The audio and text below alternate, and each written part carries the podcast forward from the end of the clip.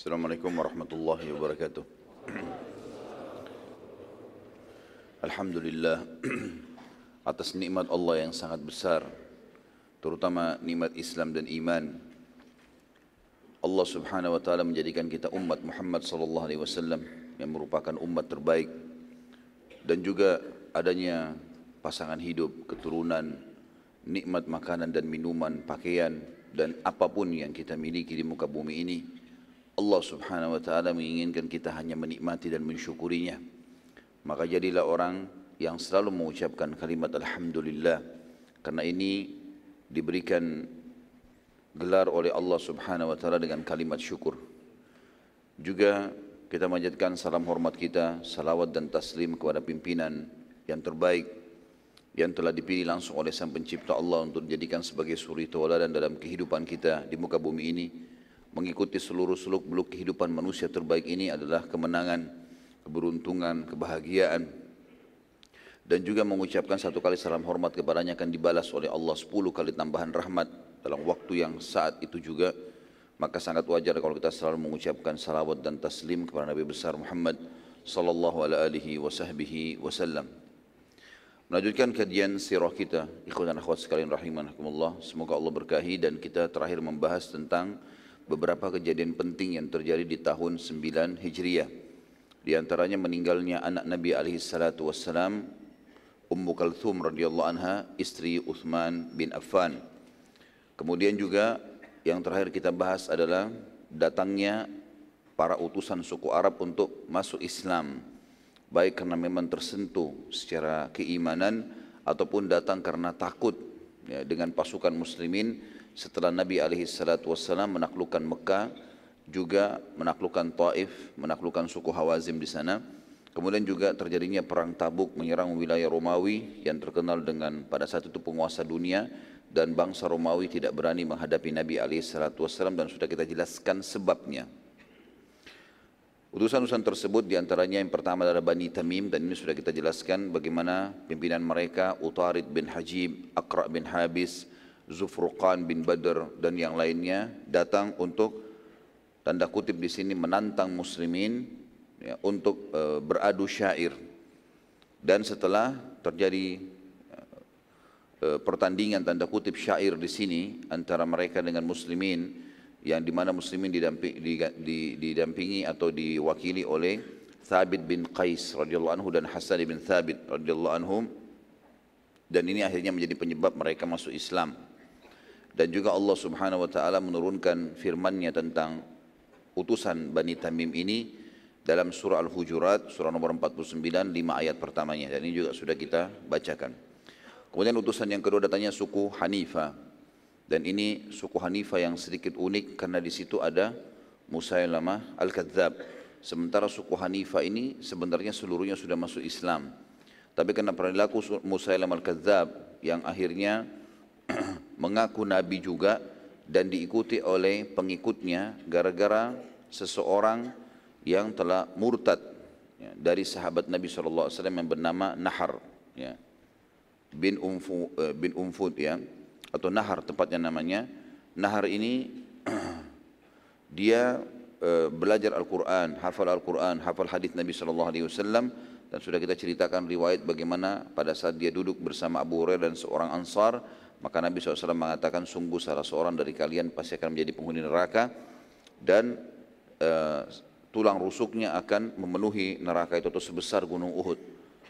Maka hal ini Eh, ditakuti oleh Abu Hurairah sampai akhirnya terbukti Naharlah yang telah murtad karena hasil negosiasi dengan e, Nahar bin Umfu Umfuwah ya namanya Nahar bin Umfuwah ini dia negosiasi dengan Musailamah atau di, diajak negosiasi dengan uh, Musailamah al untuk menjadi wakilnya akhirnya dia murtad dan membuat seluruh suku Hanifah pun murtad dan yang belum saya tekankan semalam itu atau kemarin adalah uh, Eh, nahar ini mati terbunuh di pasukan di tangan pasukan muslimin.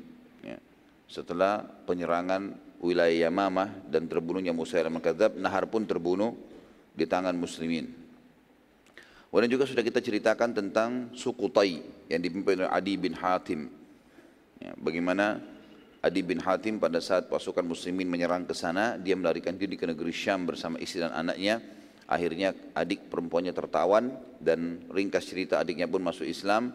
Lalu uh, menyusul Adi bin Hatim ke uh, negeri Syam, kemudian menawarkan kepadanya untuk masuk Islam karena dianggap dianggap adiknya dewasa, maka adiknya menyarankan agar dia masuk Islam dan tidak ada sesuatu yang lebih mulia daripada menjadi sahabat Nabi Shallallahu Alaihi Wasallam. Dan setelah tiba di Madinah dia membuktikan kalau Nabi SAW adalah seorang Nabi karena melihat beberapa kasus di antaranya pada saat sedang menuju ke rumah Nabi Shallallahu Alaihi Wasallam dia, eh, dia melihat bahwasanya ada seorang wanita tua yang sempat memegang tangan Nabi SAW dan mengajaknya berbicara untuk memenuhi hajatnya. Maka dia mengatakan ini berarti bukan raja, tapi ini adalah Nabi. Kemudian dia masuk ke rumah Nabi SAW, tidak ditemukan apa-apa, rumahnya sangat sederhana. Maka dia pun menganggap ini tidak mungkin raja, karena kalau cuma sekedar raja pasti punya istana. Tapi ini Nabi, dia pemimpin, tapi rumahnya begini sederhana. Dan pada saat mau duduk, Nabi SAW mendahulukan Ali bin Hatim untuk memakai tikarnya, ya sementara Nabi SAW duduk di tanah. Dan yang mengagetkan sekali Adi pada saat itu dan akhirnya dia masuk Islam, gara-gara Nabi SAW tahu kalau dia beragama apa? Rakusia. Dan setelah dia syahadat pun dia ikut sholat bersama Nabi Shallallahu Alaihi Wasallam dan dalam sholat Nabi SAW sengaja membaca ayat untuk ya meluruskan akidah Adi yaitu membaca surah At-Taubah ayat 31 tentang banyaknya rahib-rahib dan pendeta-pendeta yang disembah selain Allah Subhanahu wa taala selain mereka juga mentuhankan Al-Masih Isa alaihi salam. Dan setelah sholat Adi sempat bertanya, wahai Rasulullah, kami nggak pernah menjadikan pendeta-pendeta kami sebagai Tuhan-Tuhan saingan atau sekutu Allah. Maka Nabi SAW, bukankah mereka menghalalkan para pendeta-pendeta itu apa yang telah Allah haramkan? Tak, tadinya tidak boleh, lalu mereka bolehkan. Maka kalian pun ikut menghalalkan itu dan mereka baliknya mengharamkan yang telah dihalalkan lalu kalian juga menghalal, mengharamkannya. Maka Uh, Adi pun mengatakan betul ya Rasulullah. Kata Nabi Shallallahu Alaihi Wasallam itulah ibadah kalian kepada mereka.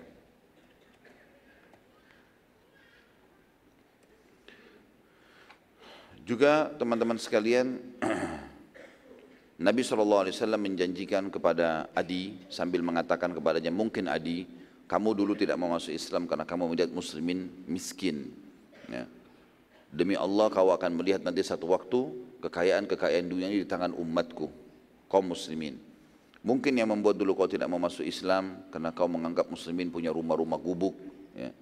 Demi Allah nanti istana-istana Babilonia pun ada di tangan muslimin.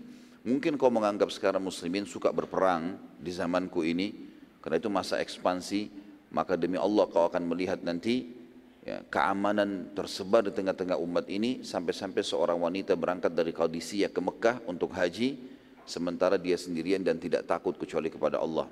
Maka Adi bin Hatim pun akhirnya membuktikan itu sambil mengatakan, aku betul-betul melihat dengan mata kepalaku kalau istana-istana Babilonia dikuasai oleh kaum muslimin sebagaimana penyampaian Nabi alaihissalatu wassalam. Kemudian juga aku telah melihat dengan mata kepalaku wanita berangkat dari Qadisiyah ke Mekah sendirian tanpa takut kecuali kepada Allah. Dan andai saja aku masih hidup, pasti aku akan melihat yang ketiga. Kita akan masuk sekarang saudaraku iman lanjutannya suku-suku ini yang datang untuk masuk Islam. Yang keempat adalah suku Sa'ad ibn Bakar. Suku Sa'ad ibn Bakar. Pemimpin suku ini, suku Sa'ad ibn Bakar ini bernama Dumam bin Sa'labah. Dumam bin Sa'labah. Dia terkenal sekali dengan ilmu firasahnya atau ilmu farasah ya, orang Arab bilang. Farasah ini adalah ilmu yang bisa mengetahui orang yang dihadapannya bohong atau jujur dari wajah dan omongannya. Jadi kalau kita sekarang mempelajari bahasa tubuh ya, mungkin teman-teman di eh, apa namanya militer mengetahui masalah ini ya. Baik di Polri atau di TNI mungkin lebih tahu masalah ini atau mempelajari secara khusus. Ataupun mungkin teman-teman kita dari sisi medis ya para teman-teman psikiater ini mengetahui Umumnya juga subhanallah orang-orang mukmin diberikan farasah ini. Ya. Mereka bisa tahu orang ini bohong atau tidak, tapi itu tentu dari feeling dan ini berbeda dengan sangka buruk ya, karena memang dasarnya orang itu kelihatan dari bahasa dan e, gerak-gerik tubuhnya. Kaumnya berkata pada Dumam, wahai Dumam, pergilah dan temuilah Muhammad, lalu nilailah ia untuk kami. Kalau menurutmu ia jujur, maka kami akan beriman. Dumam pun pergi ke Madinah sebagai kepala suku Sa'ad bin Bakar ini dan memasuki masjid. Begitu dia masuk masjid, dia belum pernah lihat Nabi SAW. Lalu dia mengatakan, siapa di antara kalian anaknya Abdul Muttalib? Ya. Dia enggak katakan Nabi SAW, dan sebutkan namanya. Nabi SAW lalu berkata, menjawab sambil duduk di saf di bagian tempat imam, lalu mengatakan, aku.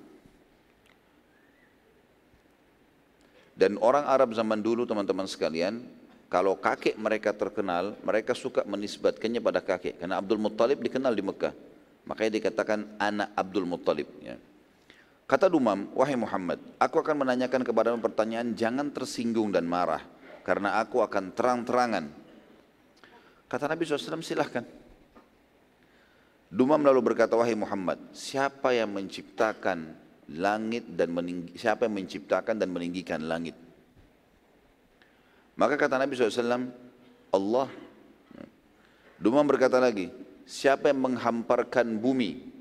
Dalam riwayat lain dikatakan, Dumam ini berkata, aku bertanya kepadamu, atas eh, aku bertanya kepadamu, jawablah dengan jujur, siapa yang menciptakan langit dan meninggikannya? Nabi SAW mengatakan Allah. Siapa yang, siapa yang menghamparkan bumi? Aku bertanya lagi kepadamu, jujurlah. Siapa yang menghamparkan bumi? Kata Nabi SAW, Allah. Nabi lalu Dumam bertanya lagi, siapa yang menancapkan gunung-gunung di muka bumi ini? Kata Nabi SAW, Allah. Dua lalu berkata lagi, aku bertanya padamu atas nama Allah yang telah menciptakan dan meninggikan langit, menghamparkan bumi dan menancapkan gunung-gunung. Apakah Allah yang telah mengutusmu pada kami? Nabi SAW pada saat itu lagi berbaring. Ya, biasanya Nabi SAW tradisi kalau lagi ngomong, ngobrol sama sahabatnya, kadang-kadang duduk, kadang-kadang beliau ittika, beliau meletakkan siku kanannya di tanah, kakinya yang ngelonjor alaihissalam lalu berbicara dengan para sahabat menunjukkan waktu itu adalah waktu santai. Maka pada saat mendengarkan ini, tadinya Nabi SAW lagi berbaring lalu duduk. Karena pentingnya pertanyaan ini. Ditanya atas nama Allah pencipta langit, meninggikan pencipta langit dan bumi dan menancapkan gunung-gunung. Maka Nabi SAW pun menjawab dengan sangat yakin dan tegas, iya. Dumam berkata lagi, aku bertanya atas nama Allah. Ya, pada saat itu langsung dia mengatakan begini, aku bersaksi bahwasanya tidak ada Tuhan yang berhak disembah selain Allah dan engkau adalah benar utusannya. Syahadat dia. Duma berkata lagi, Aku bertanya padamu atas nama Allah yang telah menciptakan dan meninggikan langit dan menancap, menghamparkan bumi dan menancapkan gunung-gunung. Apakah Allah yang telah memerintahkan kepadamu menyampaikan kepada kami agar sholat lima waktu sehari? Kata Nabi SAW, iya. Duma lalu berkata lagi, Aku menanyakan lagi padamu atas nama Allah yang telah menciptakan dan meninggikan langit, menghamparkan bumi dan menancapkan gunung-gunung. Apakah Allah memerintahkanmu kepada kami agar menyampaikan kepada kami mengeluarkan zakat dari harta-harta kami? Kata Nabi SAW, iya. Dumam tanya lagi, aku menanyakan padamu atas nama Allah yang telah menciptakan dan meninggikan langit, menghamparkan bumi, menancapkan gunung-gunung. Apakah Allah memerintahkan kepadamu agar memerintahkan kami untuk puasa Ramadan selama sebulan? Kata Nabi SAW, iya. Dumam bertanya lagi, aku bertanya kepadamu atas nama Allah yang telah menciptakan dan meninggikan langit, menghamparkan bumi, menancapkan gunung-gunung. Apakah Allah yang memerintahkan kamu agar kami haji ke Baitillah, ke Ka'bah? Kata Nabi SAW, iya. Kata Dumam langsung, demi Allah, aku tidak akan menambah dan menguranginya. Ini aku pegangi. Lalu Dumam pun pulang ke kaumnya dan mengajak mereka masuk Islam. Nabi SAW waktu melihat Dumam pergi, beliau mengatakan, sungguh beruntung bila ia benar. Kalau orang ini jujur, benar. Riwayat lain, siapa yang ingin melihat salah satu penghuni surga, maka lihatlah orang ini. Ya, artinya, betul-betul Nabi SAW mendapatkan wahyu kalau orang ini adalah jujur. Ya. Dan di sini teman-teman sekalian, yang dimaksud dengan dari awal dari ilmu farasa segala macam, Dumam bertanya sesuatu yang benar dan dia ingin jawaban yang tidak gugup, ya, tidak ragu. Jadi bukan berarti firas, farasa ini nebak-nebak orang. Enggak. Memang faktanya pada saat dia bertanya, orang itu gugup menjawab. Kalau orang benar pasti dia gampang menjawabnya. Apa kamu tadi ke masjid? Iya. Selesai. Jadi kalau enggak dia pasti ragu untuk menjawab. ada Allah SWT berikan beban dalam jiwanya untuk menjawab karena dia tahu dia dirinya bohong gitu. Maka Dumam gara-gara itu masuk Islam dan semua sukunya masuk Islam gara-gara ini. Dan ini juga menandakan teman-teman sekalian pelajaran di sini. Bolehnya seseorang bertanya hal yang dia perlukan untuk menambah keyakinannya. Kita tahu dalam Al-Quran bagaimana Ibrahim alaihissalam meminta kepada Allah SWT agar diperlihatkan bagaimana menciptakan hewan-hewan. Waktu ditanya, bukankah kau sudah beriman? Kata Ibrahim apa? Bala, walakin yatma'inna qalbi. Benar, tapi aku ingin tenangkan hatiku. Memastikan ini adalah benar semuanya. Jadi boleh saja. Ya, begitu juga Musa alaihissalam minta agar diperlihatkan kepada Allah, diperlihatkan Allah swt. Sampai akhirnya dia tidak mampu melihatnya dan dia lebih yakin lagi tentang kebenaran Allah subhanahu wa taala. Jadi bolehnya bertanya di sini kalau memang diperlukan dan untuk menguatkan keyakinan. Sebalik, selain daripada ini, kalau bertanya hanya untuk ya menyaingi para ulama atau para dai sekarang atau sengaja mencari-cari kesalahan mereka ini semua madmum ini nggak boleh ya. Nabi SAW melarang untuk belajar ilmu agama untuk menyaingi para ulama niatnya untuk bersaing dengan mereka ini tidak benar tapi bagaimana kita belajar untuk mendapatkan ilmu selanjutnya ini yang ke lima ya tadinya Bani Tamim Ya betul yang kelima ya. Hmm. Utusan Najran, utusan dari wilayah Najran. Dan ini kaum Nasrani. Mereka Najran ini seluruh wilayahnya Nasrani. Ya, kalau antum masih ingat dulu kita pernah bahas di awal-awal sirah dulu sebelum lahirnya Nabi SAW tentang adanya kisah gulam yang masyhur banyak dai-dai kita nyampaikan dalam ceramah-ceramah mereka kisah tentang anak anak muda dengan penyihir. Ya. Sudah dengar kan kisahnya? Subuh-subuh lemah sekali. Justru keberuntungan umat Islam itu di subuh hari ini. Di saat orang terbiasa tidur kita malah hidup gitu. Ya. Yang jelas dulu ada kisah di wilayah Najran ini tentang uh, pendeta yang mengajarkan kepada seorang anak muda yang anak muda ini belajar dari dia dan belajar juga dari penyihir dan akhirnya terakhir dia mengikuti pendeta tersebut karena wilayah ini terkenal Nasrani dan akhirnya Allah SWT menangkan agama Allah di tangannya Nabi SAW mengirim surat secara khusus ke wilayah Najran dan penguasanya karena mereka Nasrani mereka sebenarnya tahu orang yang paling dekat memahami Islam pada saat itu orang-orang Nasrani semestinya Nabi SAW mengirim surat seperti biasa menawarkan Islam dan kalau mereka nolak ada jizya, kalau mereka nolak maka akan terjadi peperangan. Surat Nabi SAW ini tiba di tangan pemimpin mereka dan pada saat itu pendeta yang menentukan keputusan di wilayah Najran. Pendeta tersebut sangat mengetahui kalau ini adalah zaman keluarnya Nabi dari turunan Ismail alaihissalam dan keluar dari wilayah Mekah. Ini juga sudah kita ceritakan bagaimana kisah Nabi SAW pada saat umur 12 tahun ketemu dengan Bahira, ya pendeta yang ada di negeri Syam dan menyampaikan kepada Abu Talib kalau anakmu ini adalah seorang nabi yang sudah ditunggu-tunggu oleh ahli kitab. Pada saat itu pendeta ini juga bimbang karena dia tahu betul ini zaman keluarnya nabi dari turunan Ismail dan juga belum pernah ada yang mengaku nabi sebelum dia dari kota Mekah dari turunan Ismail alaihissalam. Pendeta ini lalu mendatangi Raja Najran yang bernama Shurahbil bin Wuda'ah. Ini Raja Najran pada saat itu Shurahbil bin Wuda'ah. Ia berkata, sungguh telah tiba selembar surat padaku yang berisikan pengakuan kenabian dari seseorang dari turunan Ismail dan semua ciri kenabian yang tersebutkan dalam Injil ada padanya. Bagaimana pendapat sang raja ini? Shurahbil ini terkenal di kalangan Arab adalah seseorang yang cerdas raja yang cerdas. Jadi dia dalam mengatur strategi perang, mengatur pemerintahannya, mengatur rumah tangganya, orang yang sangat rapi dan cerdas sekali dia. Selalu tepat dalam memilih solusi dari permasalahan. Syurahbil menjawab, kalau dalam urusan dunia, maka aku akan beri pendapat. Tetapi urusan agama, engkau lah ahlinya, maka putuskan saja. Engkau beriman, kami ikut semua. Dan ini bukti kecerdasan raja ini. Dia bukan fanatik dengan pendapatnya. Kalau dia tahu urusan dia di bidangnya, maka dia mengatakan baiklah. Kalau bukan di bidangnya, dia angkat tangan. Si pendeta lalu mengumpulkan seluruh penduduk Najran. Lalu menyampaikan isi surat Nabi alaihissalatu wassalam bahwa semua ciri Nabi terakhir yang tersebutkan dalam Injil ada padanya. Bagaimana pendapat kalian? Beriman atau enggak ini? Hampir seluruh wilayah Najran pun menjawab, keputusan di tangan anda, karena anda pemimpin agama kami. Terserah. Beriman, kami beriman. Kami ikut saja.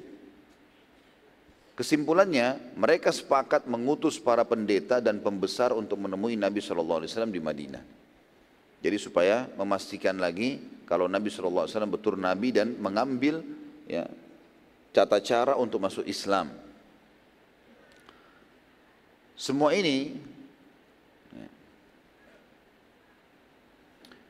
dilakukan dan disepakati oleh para pemimpin, pemimpin dikirim kurang lebih 10 orang ya, atau lebih dari itu kurang lebih jumlahnya pendeta-pendeta Najran datang berikut mereka membawa keluarga-keluarganya dan untuk menguji Nabi Shallallahu Alaihi Wasallam mereka datang dengan menggunakan baju-baju ya, eh, mahal mereka. Bahkan mereka menggunakan pakaian pada saat itu dari emas dan sutra. Serta menggunakan tunggangan terbaik mereka. Kuda-kuda kerajaan dikirim oleh Raja Shurahbil tadi. Pada saat tiba di Madinah dan mereka masuk ke dalam masjid, Nabi SAW menolak berbicara mereka, dengan mereka dan tidak mau menemui mereka. Begitu Nabi SAW melihat, nggak akan ditemuin. Sampai tiga hari mereka minta izin bertemu dengan Nabi SAW, tapi Nabi terus menolak. Mereka bingung, sampai akhirnya mereka bertemu dengan Ali bin Abi Thalib radhiyallahu anhu dan bertanya sebab Nabi SAW tidak mau menemui utusan Najran dan juga utusan wilayah lain semuanya ditemui selain Najran. Maka Ali bin Abi Thalib radhiyallahu anhu berkata, lepaskan pakaian kalian ini. Sesungguhnya Nabi SAW tidak menyukainya. Ini baju emas sama sutra nih, tunjuk-tunjukin kekayaan, tidak mau Nabi SAW. Subhanallah, upaya mereka untuk memancing Nabi SAW sudah terjawab dari awal. Karena tujuannya ingin melihat kalau Nabi itu seorang raja, oh berarti tertarik dengan emas-emas ini. Gitu kan? Akhirnya dia mengatakan, berikanlah kepadaku baju itu atau dia langsung merangkul mereka atau apa saja. Tapi Nabi SAW justru tidak mau temui, tidak mau dilihat. Nabi datang sholat, temuin utusan lain, lalu kemudian tinggalkan. Setelah mereka melepas pakaian mereka yang penuh dengan gelamor tadi, maka masuklah mereka ke masjid, kemudian minta waktu bertemu dengan Nabi SAW dan Nabi SAW menerima mereka. Seakan-akan tidak pernah terjadi apa-apa gitu. Setelah mendengar langsung dari Nabi SAW jawaban dari semua pertanyaan ya, yang Allah ceritakan di dalam Al-Quran, ini yang mereka tanya. Di awal-awal surah Al-Imran. Ya. Al-Imran, Al artinya keluarga Imran, ayahnya Maryam. Alaihi wassalatu wassalam. Imran adalah orang yang saleh. Makanya Allah sebutkan namanya. Ini adalah ayahnya Maryam. Kakeknya Isa alaihi wassalatu wassalam. Tepatnya pembicaraan antara atau pertanyaan pendeta-pendeta ini dengan Nabi SAW itu disebutkan dalam surah Al-Imran surah nomor 3 ayat 33 sampai ayat 60. Ya. Ayat 33-nya A'udzu billahi minasyaitonir rajim Inna Allah astafa Adam wa Nuhan wa ala Ibrahim wa ala Imran ala alamin Sesungguhnya Allah telah memilih Adam, Nuh, keluarga Ibrahim, dan keluarga Imran melebihi seluruh umat di muka bumi. Ayat 34-nya, "Dzurriyyatan ba'duha min ba'd, wallahu sami'un alim." Satu keturunan atau sebagai satu keturunan yang sebagiannya turunan dari yang lain. Maksudnya turun temurun dan Allah Maha mendengar lagi Maha mengetahui. Ayat 35-nya, إذ قالت امرأة عمران ربي إني نذرت لك ما في بطني محررا فتقبل مني إنك أنت السميع العليم Ingatlah ketika istri Imran berkata, Ya Tuhanku, ini ibunya Maryam alaihissalam, alaihi wassalatu wassalam. Sesungguhnya aku menadarkan kepada engkau anak yang ada di dalam kandunganku untuk menjadi hamba yang saleh dan berkhidmat untuk Baitul Maqdis, ya, Palestina. Karena itu terimalah nazar ini dariku. Sesungguhnya engkaulah yang maha mendengar lagi maha mengetahui. Ayat 36-nya. Falamma wada'atha qalat rabbi inni wada'tuha untha wallahu a'lamu bima wada'at wa laysa dzakaru kal untha. wa inni sammaituha Maryama wa inni u'idhuha bika wa dhurriyyataha minasy syaitonir rajim. Maka tak kala istri Imran melahirkan anaknya, Dia pun berkata, Ya Tuhanku, sesungguhnya aku melahirkan seorang anak perempuan dan Allah lebih mengetahui apa yang dilahirkan itu. Dan anak laki-laki tidaklah seperti anak perempuan. Sesungguhnya aku telah menamai dia Maryam dan aku mohon perlindungan untuknya serta anak-anak keturunannya kepada pemeliharaan engkau dari syaitan yang terkutuk. Itu di sini ada sebagian yang mengatakan bahwasanya tadinya uh, Imran dan istrinya berharap Allah SWT berikan anak laki-laki. Karena Imran adalah seorang ulamanya Bani Israel pada saat itu. Allah SWT berikan anak perempuan. Maka ibunya pun mengatakan, aku menyerahkan urusan ini kepadamu ya Allah. Ayat 37-nya, fataqabbalaha rabbuha biqabulin hasanin wa ambataha nabatan hasanan wa kaffalaha Zakaria. Kullama dakhala 'alayha Zakaria al-mihraba wajada 'indaha rizqa. Qala ya Maryam anna laki hadha? Qalat huwa min 'indillah. Inna Allah yarzuqu man yasha'u bighairi hisab. Maka Tuhannya menerima nazarnya ibunya Maryam dengan penerimaan yang baik dan mendidiknya dengan pendidikan yang baik. Artinya karena diserahkan Maryam kepada Allah Subhanahu wa taala dia niatkan seperti itu maka Allah pun mendidiknya dengan baik dan Allah menjadikan Zakaria sebagai pemeliharanya. Sampai di sini tentu ada riwayat yang menjelaskan kalau Imran pada saat mau meninggal, dia khawatir Maryam tidak ada yang didik. Tepat, maka dia pun akhirnya mengajak murid-muridnya untuk supaya uh, dilihat siapa di antara mereka yang paling layak untuk memelihara Maryam. Maka ditemukan waktu itu Zakaria. Zakaria belum jadi nabi. Ya.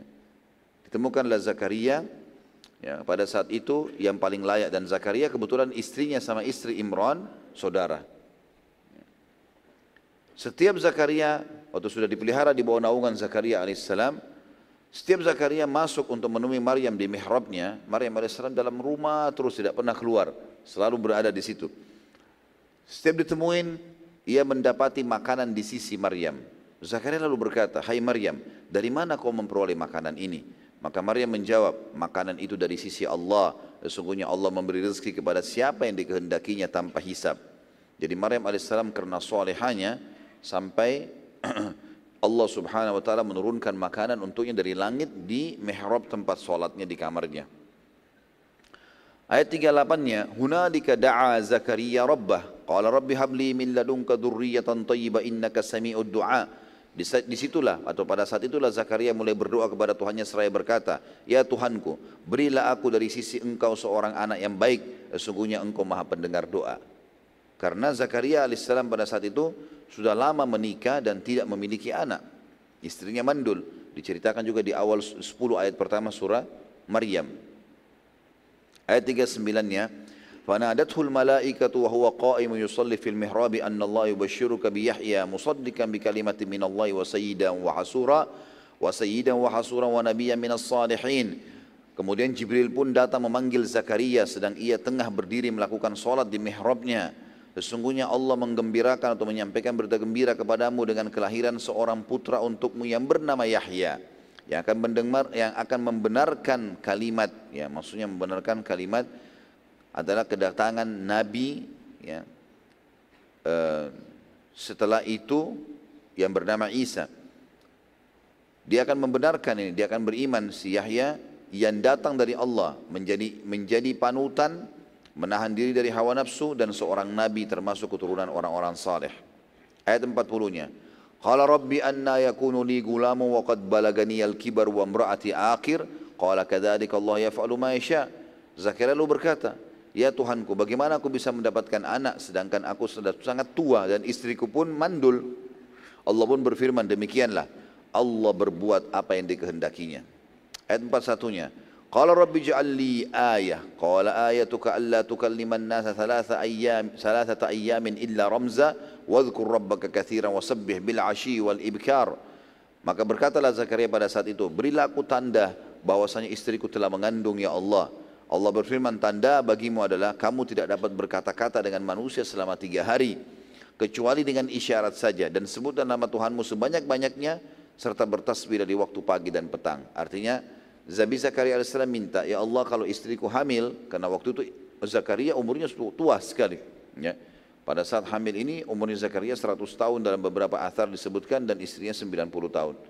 Maka Zakaria penasaran ingin lihat sebelum istriku perutnya besar aku sudah tahu kalau dia hamil ya Allah.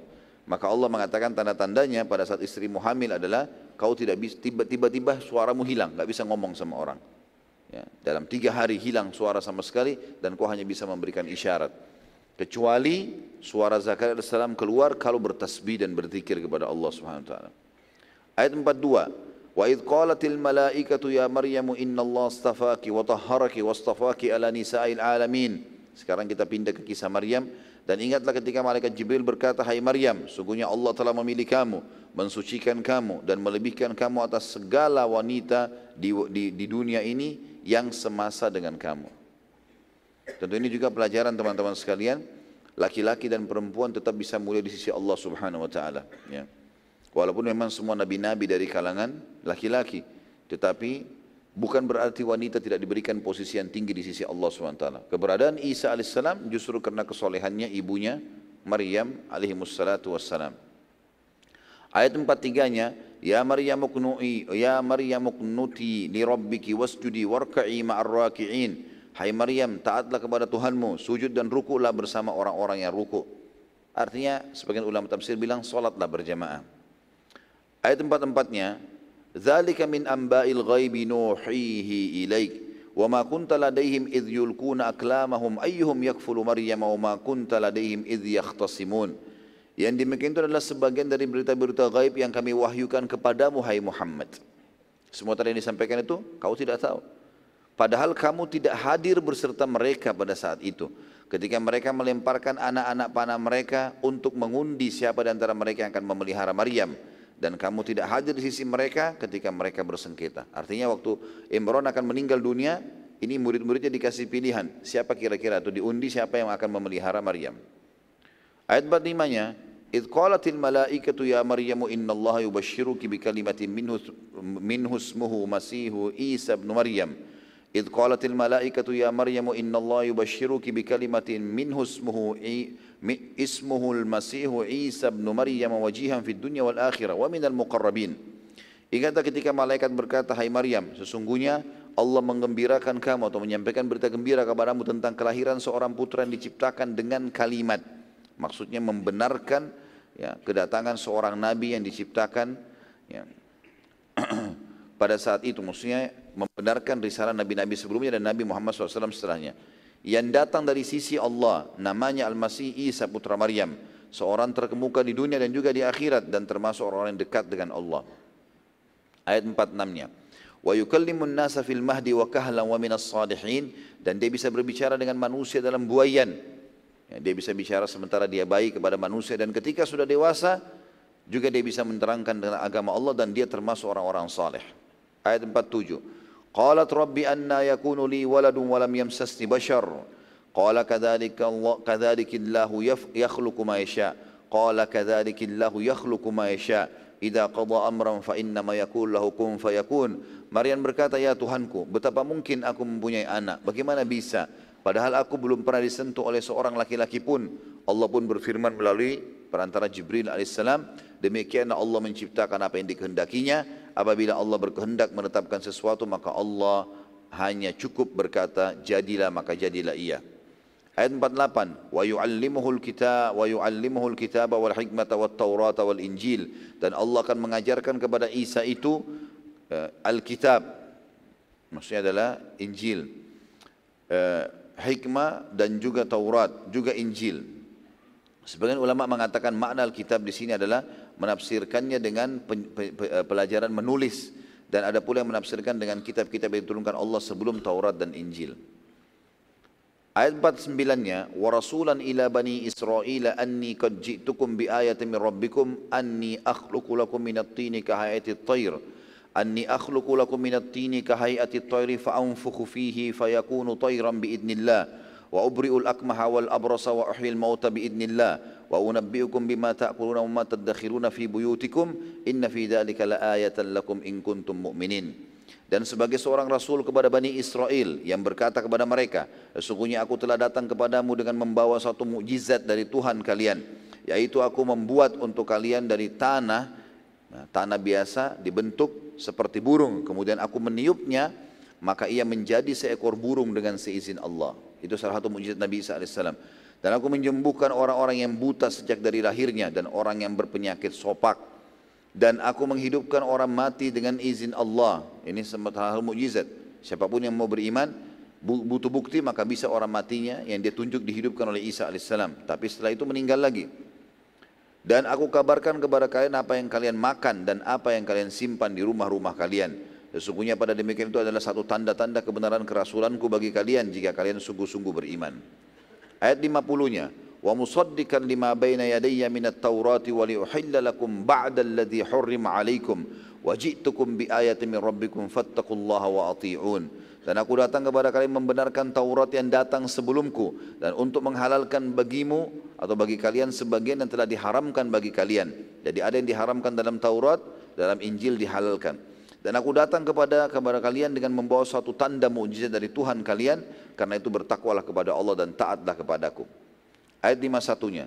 Inna Allah Rabbi wa Rabbukum fa'budu hada mustaqim. Jadi ini semua nanti kita akan dincikan bagaimana dialog Nabi SAW terjadi dengan orang-orang Najran. Di sini ayat ini jelas-jelas bagaimana menggambarkan Isa AS bukan anak Tuhan, bukan Tuhan. Dan memang Isa pun berkata di ayat 51, sesungguhnya Allah Tuhanku dan Tuhan kalian, hai Bani Israel, maka sembahlah dia saja, itu jalan yang lurus, nggak boleh menyekutukannya. Ayat 52, falamma ahassa Isa minhumul kufra qala man ansari ilallah, al-hawariyun ansarullahi amanna billahi washhad bi muslimun. Maka tak kala Isa mengetahui keingkaran mereka, Bani Israel, ada di antara mereka yang beriman ada yang tidak maka Isa pun berkata alaihissalam siapakah yang akan menjadi penolong-penolong untuk menegakkan agama Allah maka para hawariyun atau istilah ini adalah para sahabat setiahnya Nabi Isa AS. Kalau kita seperti sahabat Nabi SAW, Abu Bakar, Umar, Uthman dan seterusnya. Ajma'in. Para Hawariyun menjawab, kamilah penolong-penolong agama Allah. Kami beriman kepada Allah dan saksikanlah bahwa sungguhnya kami adalah orang-orang yang berserah diri. Ayat 53-nya, Rabbana amanna bima anzalta wattaba'na rasulah faktubna ma'asyahidin. Ya Tuhan kami, kami telah beriman kepada apa yang telah engkau turunkan dan telah kami ikuti Rasul karena itu masukkanlah kami dalam golongan orang-orang yang menjadi saksi atas keesaan Allah. Ayat 54-nya, wa makaru wa makarallahu wallahu khairul makirin. Orang-orang kafir mulai mengatur tipu daya. Jadi zaman Nabi Isa AS pun banyak orang-orang yang kufur kepada beliau dan mengatur tipu daya untuk membunuh Isa. Dan Allah membalas tipu daya mereka dan Allah sebaik-baik pembalas tipu daya. Ayat lima-limanya. Idh qala Allahu ya Isa inni mutawaffika wa rafi'uka ilayya wa mutahhiruka minal ladhina kafaru wa ja'ilul ladhina ittaba'uka fawqa alladhina kafaru. Wa ja'ilul ladhina ittaba'uka fawqa alladhina kafaru ila yaumil qiyamah.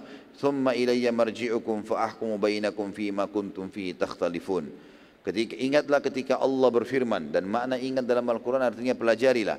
Hai Isa, sesungguhnya aku akan menyampaikan kepadamu atau menyampaikan kamu kepada akhir ajalmu dan mengangkat kamu kepadaku serta membersihkan kamu dari orang-orang kafir dan menjadikan orang-orang yang mengikuti kamu di atas orang-orang yang kafir hingga hari kiamat.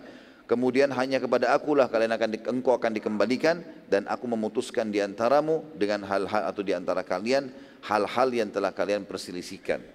Jadi waktu itu terjadi peperangan antara Nabi Isa alaihissalam dengan orang-orang yang kufur di antara kaumnya ya. sampai puncak-puncaknya mereka berusaha untuk membunuh dan mensalib Isa alaihissalam ayat 56-nya fa ammal ladzina kafaru fa u'adzibum 'adzaban syadidan fid dunya wal akhirah wa ma lahum min nasirin. Adapun orang-orang kafir maka aku akan siksa kata Allah mereka dengan siksa yang sangat keras di dunia dan juga di akhirat. Dan mereka tidak memperoleh penolong. Ayat 57-nya wa ammal ladzina amanu wa amilus solihati fa yuwafihim ujurahum wallahu la Adapun orang-orang beriman dan juga mengerjakan amal-amal soleh yang telah diturunkan dalam Injil pada saat itu, maka Allah akan memberikan kepada mereka dengan pahala yang sempurna ya sebagai balasan mereka dan Allah tidak menyukai orang-orang zalim. Ayat 58, tiga ayat terakhir sampai ayat 60. Dzalika natluhu 'alaika minal ayati wa hakim. Demikianlah kisah Isa kami membacakan kepadamu hai Muhammad sebagai eh, bukti dari tanda-tanda kerasulannya dan membacakan Al-Quran ini kepadamu dengan penuh hikmah. Artinya kalau bukan Nabi SAW, Nabi tidak mungkin bisa merincikan seperti ini. Ayat 59, inna mathala Isa indallahi kamathali Adam khalaqahu min turabin thumma qala lahu kun fayakun sesungguhnya perumpamaan penciptaan Isa di sisi Allah adalah sama dengan penciptaan Adam Allah menciptakan Adam dari tanah kemudian Allah berfirman kepadanya jadilah seorang manusia maka jadilah dia. Ayat 60-nya al-haqqu min rabbika fala takum mimman apa yang telah kami ceritakan kepada Muhammad ini adalah benar yang datang dari Tuhanmu karena itu janganlah kamu termasuk orang-orang yang ragu-ragu. Allah Subhanahu wa taala menjelaskan panjang lebar pembicaraan Nabi SAW dengan para pemuka dan pendeta wilayah Najran dan ayat-ayat di atas menggambarkan tentang dakwah Nabi SAW kepada mereka karena mereka datang lalu mereka menanyakan tentang Isa alaihissalam dalam Islam. Maka Allah pun menurunkan tadi ayat-ayat tersebut menceritakan tentang bagaimana kisah pertama ibunya Maryam sampai akhirnya menyerahkan Maryam kepada Allah lalu kemudian dididik oleh Zakaria lalu kemudian Maryam didatangi oleh uh, Jibril AS lalu kemudian hamillah tanpa suami sampai akhirnya Allah menjelaskan di penutup berupa ayatnya tadi kalau perumpamaan Isa sama dengan Adam di sisi Allah ya, dua-duanya diciptakan dari tanah dan dikatakan jadi maka jadilah dia tidak melalui proses biologis ya. Karena orang-orang Nasrani pun sempat bingung dan mengatakan, sebagian mereka mengatakan kalau uh, Maryam punya suami, ya. entah dinamakan Yusuf, dinamakan nama, pokoknya nama-nama banyak diberikan, itu adalah dianggap uh, suaminya Maryam sehingga lah, uh, lahirlah Isa alaihissalam. Ini tidak benar. Makanya Allah SWT menekankan di ayat terakhir tadi, ini benar dari informasi dari Tuhanmu, maka jangan kamu ragu-ragu. Yang lain daripada ini sudah tidak benar. Allah juga melanjutkan lagi beberapa ayat. Setelah itu turun juga firman Allah lanjutannya ayat 62 sampai 74. Ya. Yang bunyinya A'udzu billahi minasyaitonir rajim inna hadza lahuwal qasasul wa ma min ilahin illallah wa innallaha lahuwal azizul hakim. Sesungguhnya ini adalah kisah yang benar tentang Isa dan ibunya alaihi wassalatu wassalam dan tidak ada Tuhan yang berhak disembah selain Allah. Enggak ada sekutu bersamanya. Allah tidak punya anak, tidak beranak, tidak diperanakan. Dan sungguhnya Allah, dialah yang maha perkasa lagi maha bijaksana. Ayat 63. Fa tawallau fa Allah alimun bil mufsidin. Andai saja orang-orang Najran itu mereka berpaling setelah engkau jelaskan kebenaran ini hai Muhammad, maka sungguhnya Allah mengetahui orang-orang yang berbuat kerusakan. Ayat 64-nya. Qul ya ahlal kitab ta'alu ila kalimatin sawa'in bainana wa bainakum alla na'budu illallah. Alla na'budu illallah wa la nusyrika bihi syai'an wa la yattakhidha ba'duna ba'dan arbaban min dunillah. Fa in tawallaw faqulu ashhadu bi anna muslimun. Katakan kepada mereka hai Muhammad utusan Najran yang datang. Hai ahli kitab marilah berpegang kepada suatu kalimat ketetapan yang tidak ada perselisihan antara kami dengan kalian. Yaitu kita menyembah kita eh, bahwa kita tidak sembah kecuali Allah dan dan kita tidak mempersekutukan dia dengan sesuatu apapun dan tidak pula sebagian kita menjadikan sebagian yang lain sebagai Tuhan selain Allah. Jika mereka berpaling setelah engkau sampaikan ini hai Muhammad maka katakan kepada mereka saksikanlah bahwa kami adalah orang-orang yang berserah diri kepada Allah. Ayat 65-nya, Ya ahlal kitabi, lima tuhajjuna fi Ibrahim wa ma unzilatit Tauratu wal Injilu illa min ba'di, afala taqilun. Hai ahli kitab, mengapa kalian bantah membantah tentang hal Ibrahim? Ya. Jadi orang-orang Yahudi dan Nasrani ini ribut satu sama yang lain, masing-masing menganggap Ibrahim alaihissalam dari golongannya. Yahudi bilang Ibrahim golongan kami, Nasrani mengatakan Ibrahim golongan kami. Allah mengatakan, hai ahli kitab, mengapa kalian saling bantah membantah tentang hal Ibrahim? Padahal Taurat dan Injil tidak diturunkan melainkan sesudah Ibrahim. Apakah kalian tidak berpikir? Tidak ada hubungannya Ibrahim AS dengan Taurat dan Injil ini. Gitu. Ayat selanjutnya 66, Ha antum haulai hajajtum fima lakum bihi ilmun falima tuhajjuna fima laysa lakum bihi ilm wallahu ya'lamu wa antum la ta'lamun. Beginilah kamu sewajarnya bantah membantah atau beginilah kalian selalu bantah membantah tentang hal yang kalian ketahui. Maka mengapa kalian bantah membantah dengan hal yang tidak kalian ketahui? Allah mengetahui sedangkan kalian tidak mengetahuinya. Tentang Ibrahim alaihissalam. Ayat 67 nya maka na Ibrahimu Yahudiyan wala Nasraniyan walakin kana hanifan muslim wa maka na minal musyrikin.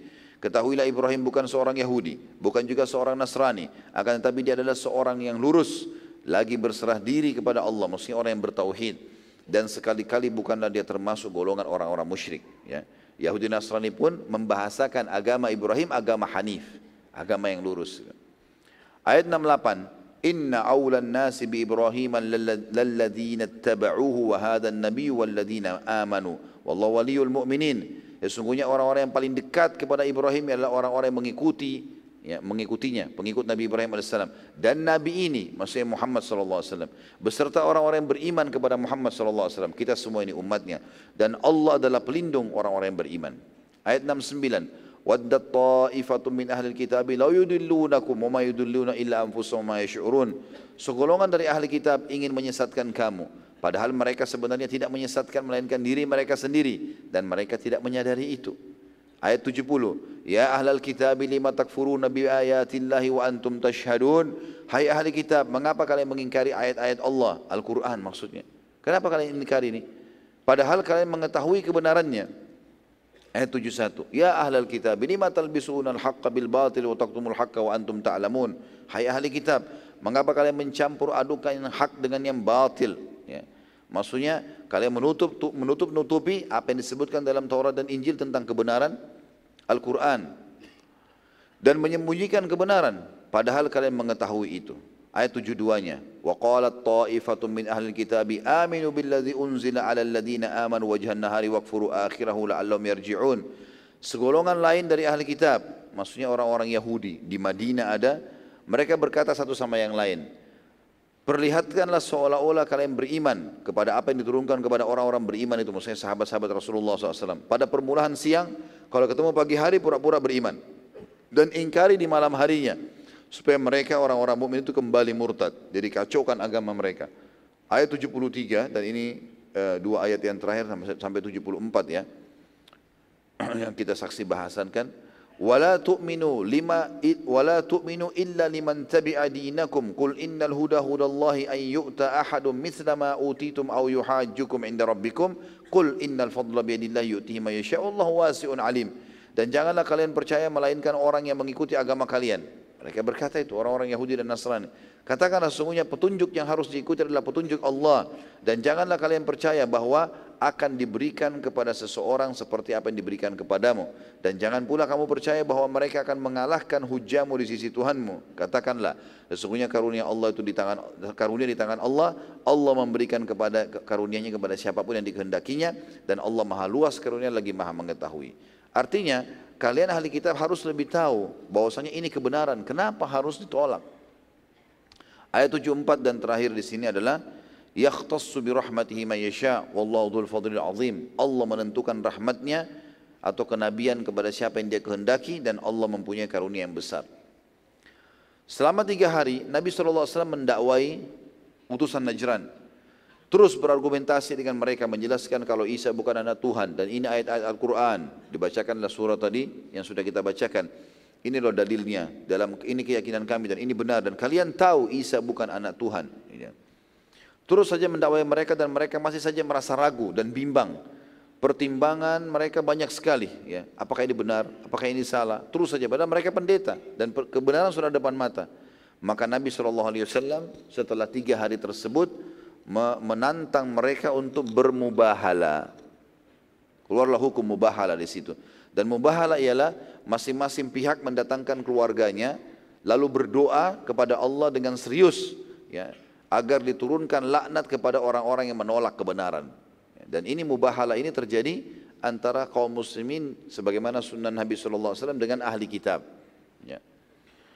Dan Allah menjelaskan masalah mubahala ini turun juga ayat pada saat itu satu ayat dalam surah Al-Imran ayat 61. Jadi tadi kita jelaskan ayat Al-Imran panjang lebar sampai 74 sempat kita melangkahi satu ayat ayat 61. Ayat 61 ini memang turun setelah itu, setelah ayat 74.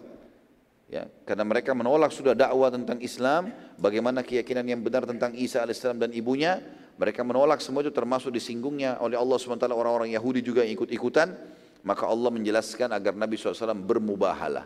Nabi disuruh bawa keluarganya Nabi SAW, nanti kita tahu riwayatnya, Nabi membawa ya Fatimah, Hasan dan Husain Lalu kemudian pendeta tersebut disuruh datangkan. Pendeta-pendeta itu disuruh datangkan keluarganya berhadapan dengan Nabi SAW lalu bermubahalah. Masing-masing berdoa kepada Allah. Siapa yang yang menolak kebenaran. Siapa yang benar didukung, siapa yang salah dilaknat oleh Allah. Turun siksaan Allah di tempat itu juga kepada mereka.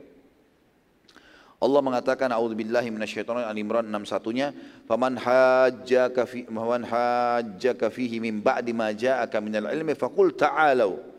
Faqul ta'alu nad'u abna'ana wa abna'akum wa nisa'ana wa nisa'akum wa anfusana wa anfusakum thumma nabtahil. Ini saksi bahasan thumma nabtahil fanaj'al la'natallahi 'alal kadibin. Siapa yang membantah Muhammad Muhammad tentang kisah Isa sesudah datang ilmu yang meyakinkan kamu, ini sudah pasti ini firman Allah turun, maka katakan kepada mereka, kalau kalian masih tolak untuk beriman, marilah kita memanggil anak-anak kami, ya. Marilah masing-masing kita panggil anak-anak kita, ya, anak-anak kami dan anak-anak kalian, istri-istri kami dan istri-istri kalian, diri kami dan diri kalian, kemudian marilah kita bermubahalah, ya kepada Allah dan kita minta supaya laknat Allah ditimpakan kepada orang-orang yang dusta. Nabi SAW lalu mengajak para pendeta tersebut untuk bermubahalah pada saat itu. Dan beliau membawa Hasan, Hussein, Fatimah gitu, hadir bersama beliau. Dan menantang mereka untuk bermubahalah di sebelah sebuah gunung, ya, tepatnya di pinggir kota Madinah. Maka semua muslimin datang pada saat itu menyaksikan kejadian tersebut dan para pendeta pun membawa istri dan anak-anak mereka. Saat semua sudah bertemu di dekat gunung tersebut dan akan dimulai mubahalah, maka tiba-tiba saja di atas gunung tersebut terdapat awan yang sangat gelap dan hitam. Ya. Dan ini bukan bukan awan yang biasa, bukan hanya sekedar mendung, tapi warna hitam yang sangat gelap. Ya. Dan tiba-tiba saja ya, pendeta-pendeta tersebut merasa ketakutan. Begitu juga dengan pimpinan mereka Syurahbil. Karena raja mereka hadir pada saat itu. Dan berkata, demi Allah ini tanda tidak baik.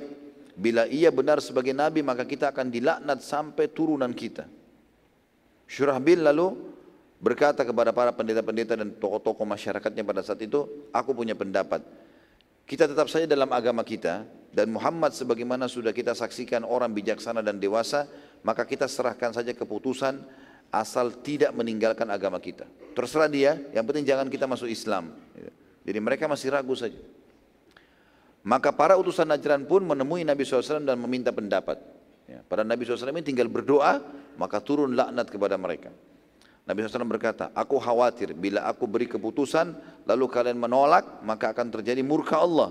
Syurahbil berkata, aku raja dan mereka tidak akan menolak keputusanku. Apa pun keputusanmu sekarang, ya asal jangan masuk Islam saja. Kami setuju, seperti itu. Maka Nabi SAW berkata, bila kalian tetap menolak Islam, maka kalian wajib membayar jizyah, bayar upeti. Per orang harus bayar. Dan itu nanti disepakati setelah uh, kasus ini. Kalau memang setuju jizyah, maka Nabi SAW akan tentukan per orang, per kepala bayar sekian dan seterusnya. Itu tergantung keputusan pemimpin setempat. Nabi SAW lalu berkata, bila kalian tetap menolak Islam, maka kalian akan bayar jizyah. Maka Syurahbil pun pulang dan berkata kepada para pendeta, kita akan membayar jizyah dan tidak mungkin kita menolak ini lagi karena kalau tidak terjadi peperangan. Maka seluruh utusan Najran pun setuju dan keputusan ini dengan keputusannya maka seluruh wilayah Najran akhirnya menjadi wilayah kekuasaan muslimin. Hanya saja mereka masih dalam keadaan Nasrani dan pada saat itu berjalan jizyah ya dari penduduk Najran ya di masa hidup Nabi alaihi salatu wassalam. Kemudian utusan setelahnya adalah utusan Himyar. Ya. Utusan Himyar ini Nabi SAW mengirim surat kepada penduduk wilayah Himyar dan di dalamnya terdapat hukum-hukum Islam, terutama rincian masalah zakat dan para ulama ya, menjadikan isi surat Nabi SAW ke masyarakat Himyar sebagai patokan utama dalam membahas hukum zakat. Ya. Dan sampai hari ini surat Nabi SAW kepada penduduk Himyar masih tersimpan rapi. Tapi saya pribadi teman-teman tidak belum menemukan apakah penduduk Himyar itu masuk Islam atau tidak. Tapi umumnya kalau melihat risalah Nabi SAW kepada mereka, mereka masuk Islam. Ya. Selanjutnya adalah utusan suku Bujailah dari Yaman. Ini datang kepada Nabi SAW. Dipimpin oleh Abdullah bin Jarir al-Bujli. Ya. Ini suku Bujailah. Abdullah bin Jarir al-Bujli. Abdullah bercerita, kami tiba di Madinah sebagai utusan suku kami dari wilayah Yaman pada hari Jumat dan kami sudah niat akan masuk Islam. Kami pun mandi lalu masuk ke masjid sementara Nabi SAW berkhutbah Jumat. Dan saat kami masuk tiba-tiba khutbah berhenti Dan semua pandangan mata jemaah masjid tertuju kepada kami secara khusus. Dan aku pun sempat bingung karena satu masjid melihat aku sampai aku duduk. Kata si Abdullah bin Jarir ini. Aku lalu bertanya kepada orang yang ada di sebelahku. Apakah Rasulullah SAW menyebutkan tentang aku sesuatu? Maka ia pun menjawab iya. Jadi rupanya waktu Abdullah bin Jarir mau masuk masjid, Nabi sebutin sesuatu tentang dia. Makanya waktu dia masuk, mata orang semua tertuju ke dia. Gitu. Maka dia ber, maka orang itu berkata di sebelahnya, iya. Beliau SAW bersabda, akan masuk dari pintu masjid ini seseorang yang merupakan orang terbaiknya Yaman. Padanya ada penampilan raja, tapi ia adalah orang yang soleh dan baik. Abdullah radhiyallahu anhu berkata, semenjak aku masuk Islam, belum pernah sekalipun aku ditolak bertemu dengan Nabi SAW dan tidak pernah Nabi SAW menemuiku kecuali beliau tersenyum. Artinya setelah itu langsung syahadat dia. Gitu kan? Dia syahadat, kemudian dia pun menjadi seorang sahabat yang mulia. Abdullah juga bercerita radhiyallahu anhu, aku pernah berkeluh kepada Nabi wasallam. Aku berkata wahai utusan Allah, aku selalu saja jatuh bila menunggangi kuda. Doakanlah agar aku mampu dan mahir menunggangi kuda. Maka Nabi SAW mendoakan Abdullah yang berbunyi, Ya Allah, mahirkanlah ia berkuda dan jadikanlah ia mendapat hidayah dan menjadi penyebab orang lain mendapatkan hidayah. Kata Abdullah, semenjak itu aku sama sekali tidak pernah jatuh dari kuda dan aku banyak meriwayatkan hadis dari Nabi wassalam. Ulama juga menyimpulkan dari kejadian masuk Islamnya Abdullah bin Jarir radhiyallahu anhu dan bagaimana uh, ia tidak pernah diterlambatkan oleh Nabi untuk menemui Nabi SAW sehingga banyak meriwayatkan hadis dan semua hadis yang bertolak belakang dengan hadis yang disampaikan Abdullah bin Jarir maka tertolak. Ya. Artinya ini kesimpulan Abdullah bin Jarir ini adalah orang yang luar biasa. Begitu masuk Islam, pada saat itu juga dia langsung mengambil seluruh hadis Nabi SAW baik dari Nabi SAW atau para sahabat Nabi yang lain. Dan karena dipercayanya dia oleh Nabi SAW maka para sahabat pun akhirnya ya, mengambil kesimpulan tentang masalah ya, bagaimana hadis Abdullah bin Jarir diterima radhiyallahu anhu. Kemudian utusan suku Ad-Dari ya, dipimpin oleh Tamim Ad-Dari radhiyallahu anhu. Ya, tentu ini ada kisah unik dalam hadis Bukhari tentang Dajjal Tamim dari ini radhiyallahu anhu tadinya beragama Nasrani. Kemudian dia pun uh, pergi uh, naik kapal di salah satu lautan di negeri Syam mau menuju ke satu wilayah. Rupanya di wilayah itu di tengah lautan kapal mereka dihantam oleh ombak yang keras sehingga mereka pun pingsan semuanya. Lalu mereka sadar pada saat kapal itu sudah terdampar di sebuah pulau dan mereka pada saat terbangun mereka menemukan ada sosok ya hewan yang berbulu tapi bisa berbicara ya. dalam hadis disebutkan jassas ya yang jelas dia duduk uh, dia berbicara mengatakan datanglah ke tengah pulau ini karena ada orang yang mau menemui kalian maka kata uh, Tamim ad-Dari radhiyallahu anhu waktu itu masih Nasrani dia bilang kami pun jalan ke tengah-tengah pulau kami temukan ada seseorang yang sedang dibelenggu di dalam sebuah gua lalu dia pun bertanya kepada kami, kalian dari mana? Gitu kan. Pertama dari mengatakan, kami bertanya, siapa engkau ini? Maka dia pun menjawab, aku tidak akan ke mana-mana seperti kalian lihat, terbelenggu. Jawablah dulu pertanyaanku, baru aku jelaskan siapa aku. Maka dia pun berkata, e, kata dari kami pun berkata silakan bertanya. Lalu dia bertanya tentang sungai di Palestina, apakah masih ada? Kata kata dari masih ada. Kata dia sebentar lagi akan hilang. Ya.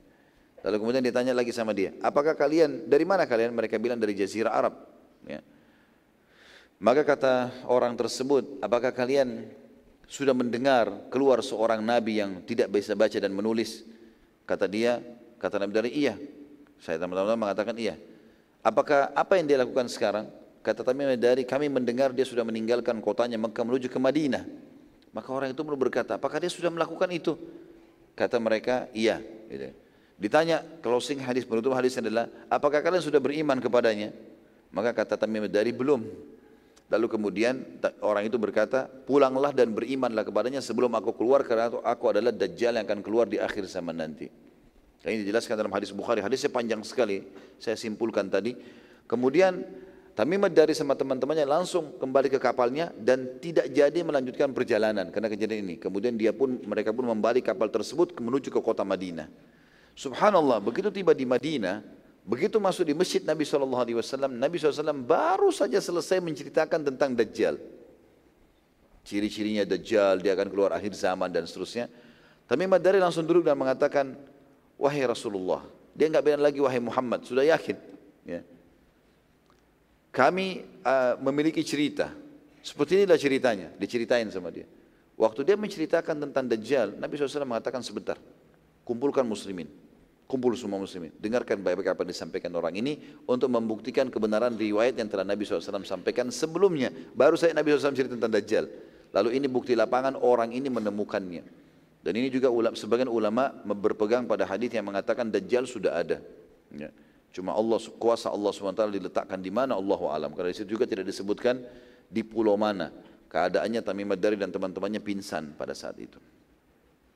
Akhirnya terjadilah masuk Islam Tamim Ad-Dari anhu dan menjadi seorang sahabat yang mulia. Kemudian utusan suku Harith bin Ka'ab. Pada tahun 9 Hijriah, Nabi SAW mengutus Khalid bin Walid menyerang suku Harith, Harith bin Ka'ab, yang akhirnya membuat mereka menyerahkan diri dan mengutus utusan mereka ke Madinah. Para utusan mereka datang, maka pertama kali Nabi SAW berkata-kata dengan sangat tegas dan menjadi penyebab semua suku Arab berdatangan tanpa tunggu lagi diserang. Jadi karena suku ini tidak mau datang. Nabi SAW menunggu sekarang. Setelah perang tabuk, semua harus datang masuk Islam. Yang tidak datang diserang. Beliau SAW berkata, apakah kalian diserang terlebih dahulu baru mau datang masuk Islam? Nabi SAW mengurangi perkataan tersebut sampai berulang-ulang kali. Lalu Nabi SAW menutup perkataan mengatakan, demi Allah, bila setelah Khalid bin Walid datang pada kalian dan kalian tetap juga tidak mau masuk Islam, maka aku akan menjadikan leher-leher kalian di bawah telapak kakiku. Artinya aku akan membunuh, hukum mati. Kenapa kamu masuk Islam? Sampai akhirnya pimpinan mereka berdiri dan berkata, sungguh Allah dan Rasulnya lebih pantas dimuliakan. Demi Allah wahai utusan Allah, bukan anda juga Khalid yang telah membuat kami datang, tetapi Allah. Maka Nabi SAW menjawab, benar. Setelah kejadian perkataan Nabi SAW tersebut kepada suku Harith tadi, maka tersebar berita bahwasanya Nabi SAW mulai hari ini tidak akan lagi berlemah lembut kepada orang yang menolak Islam di Jazirah Arab. Harus datang semuanya.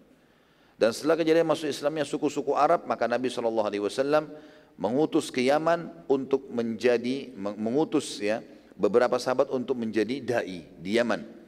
Dua orang sahabat yang masyhur adalah Abu Musa al-Ash'ari dan Muadz bin Jabal radhiyallahu anhu menjadi dai di Yaman. Nabi SAW juga menitip pesan kepada keduanya agar jangan berselisih. Lalu Nabi SAW memeluk Muadz bin Jabal seraya berkata kepadanya, mungkin aku tidak akan menemuimu lagi setelah tahun ini. Maka Mu'adz pun menangis seraya mengatakan, sungguh Nabi SAW sudah berpamitan, artinya akan meninggal dunia. Dan gara-gara ini juga teman-teman sekalian, semua suku-suku datang masuk Islam, setelah suku Harith ini semuanya tidak terkecuali Jazirah Arab datang semuanya. Maka turunlah surah An-Nasr pada saat itu. Surah nomor 105, tiga ayat utuh. Ya, ini antum hafal lah pasti. Ya. Ini sudah paling suka disukai di Indonesia karena dipakai dalam sholat. Tapi turunnya pada waktu itu. Ya. Minasyaitonir rajim. Idza jaa nasrullahi wal fath wa ra'aitan nasa yadkhuluna fi dinillahi afwaja fasabbih bihamdi rabbika wastaghfirhu innahu kana tawwaba. Apabila telah datang pertolongan dan kemenangan dari Allah, jadi Allah sudah berikan kemenangan Nabi SAW mutlak, tidak ada lagi yang bisa melawan kaum muslimin pada saat itu. Sampai Romawi pun ketakutan. Ayat 1, ayat 2-nya, dan kamu melihat hai Muhammad, manusia sekarang masuk berbondong-bondong ke agama Allah. Ini janji Allah selama ini kau tunggu cuma yang beriman. Dan kita lihat transisi subhanallah 13 tahun dari 23 tahun dakwah Nabi SAW 13 tahun cuma 153 orang. 10 tahun fase Madinah seluruh jazirah Arab beriman. Baik mau atau tidak mau kalau tidak mau diperangi. Kalau nggak mau pun harus bayar jizyah. Ya minimal bayar jizyah di sini. Maka ayat tiganya bertasbihlah dan memuji Tuhanmu dan memohon ampunlah.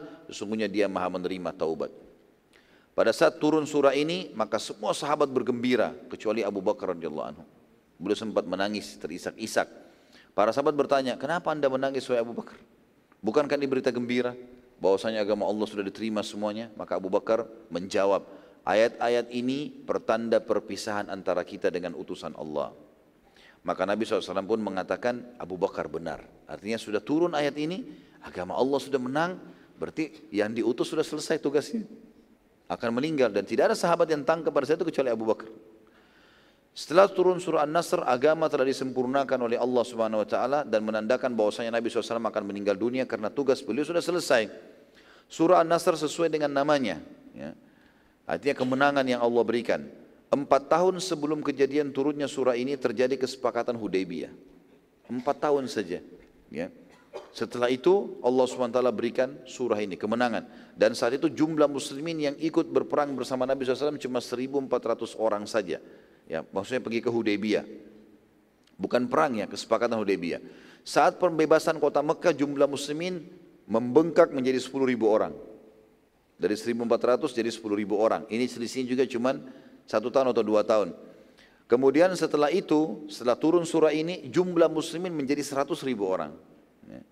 Bahkan terus berkembang sampai menjelang hari kiamat. Tentu saja kita tahu bahwa saya muslimin sekarang penduduk bumi yang paling banyak. Ya, dari 7,5 miliar kita populasinya setengah dari dunia ini. Hanya dalam 23 tahun dakwah Nabi SAW. Dan kita lihat di sini teman-teman yang dibutuhkan dua, sabar dan yakin. Kita, kita balik, yakin dan sabar. Yakin terhadap kebenaran agama Allah SWT dan tidak mungkin salah apa yang sedang kita yakini dan sabar dalam menyampaikannya. Ibnu Abbas radhiyallahu anhu berkata, makna ayat-ayat surah ini An-Nasr adalah sudah saatnya engkau meninggal, sudah saatnya engkau meninggal wahai Muhammad dan sekarang tugas pengikutmu mengembang Islam. Sudah selesai agama ini, kamu sekarang harus ya, meninggal dan akhirnya umatmu akan mengembangkan ayat ini. Sebagai penutup teman-teman sekalian, kalimat yang saya tulis terakhir di sini masalah uh, hikmah yang kita ambil. Perang Tabuk adalah perang terakhir Nabi Shallallahu Alaihi Wasallam. Ini adalah peperangan terakhir Nabi Alaihissalam dan Islam sudah sempurna dari seluruh sisinya. Dari pensyariatan hukum-hukum sudah sempurna. Tidak ada lagi yang turun setelah itu. Surat-surat ke seluruh pemimpin dunia sudah disampaikan. Seluruh dunia sudah mengenal pada saat itu. Surat Nabi SAW sudah sampai. Baik ada yang menolak ataupun beriman. Dengan ditawarkan Islam kepada mereka dan juga sebelum Nabi SAW meninggal, maka seluruh suku-suku Arab termasuk Islam yang menandakan bahwasanya Islam sudah menyebar jazirah Arab dan juga wilayah eh, negeri Syam, utara jazirah Arab akan terbuka di akhir hidup Nabi SAW. Nanti Nabi bentuk pasukan eh, pasukan Usama bin Zaid untuk menyerang ya wilayah negeri Syam gitu kan? Memang sudah mau ekspansi rencananya. Tapi memang Allah sudah menakdirkan berbeda. Nabi SAW meninggal sebelum itu terjadi. Dan nanti kita tahu ekspansi terjadi di zaman Umar bin Khattab. Baik itu ke negeri Syam adanya perang Yarmuk baik itu ke timur Jazirah Arab ya ke wilayah Persia Irak Iran Afghanistan dan Rusia ada Qadisiyah. Kemudian juga ada peperangan e, menembus Mesir. Ini terjadinya perang Yarmuk di e, negeri Syam ini tahun 15 Hijriah Nabi SAW meninggal tahun 11 Hijriah. Jadi empat tahun setelah itu terjadi. Kemudian uh, ada Qadisiyah tahun 16 Hijriah. Kemudian Mesir, pembukaan Afrika, daerah barat, Jazirah Arab, itu tahun 20 Hijriah. Dan ini teman-teman sekalian dalam hitungan tahun yang sedikit saja, Islam sudah menyebar di mana-mana. Dan ini menandakan sekali lagi tentang kebenaran agama Islam. Allahu alam. Insya Allah pertemuan akan datang nanti kita akan bahas tentang haji wada' Nabi SAW, haji perpisahan beliau, lalu wasiat-wasiatnya, ayat-ayat yang turun pada saat itu. Kemudian juga kita akan menceritakan insya Allah nanti masalah prosesi kematian Nabi SAW, pemakaman beliau dan juga penobatan Abu Bakar radhiyallahu anhu menjadi khalifah sebagai pengganti beliau. Allahu a'lam. Baik sampai sini insya Allah bahasannya. Mudah-mudahan apa yang kita bahas selama ini bermanfaat buat kita dan Allah jadikan sebagai tambahan amal kita pada hari kiamat. Semoga seluruh amal yang pernah kita kerjakan, yang sedang kita kerjakan dan akan kita kerjakan ke depan sampai menjelang ajal datang nanti diterima dengan pahala yang sempurna dan benar sesuai dengan Allah dan Rasulnya inginkan. Dan semoga semua dosa yang pernah kita lakukan sengaja tidak sengaja kecil ataupun besar, samar ataupun nyata, semuanya diganti dengan kemahamuran Allah menjadi pahala.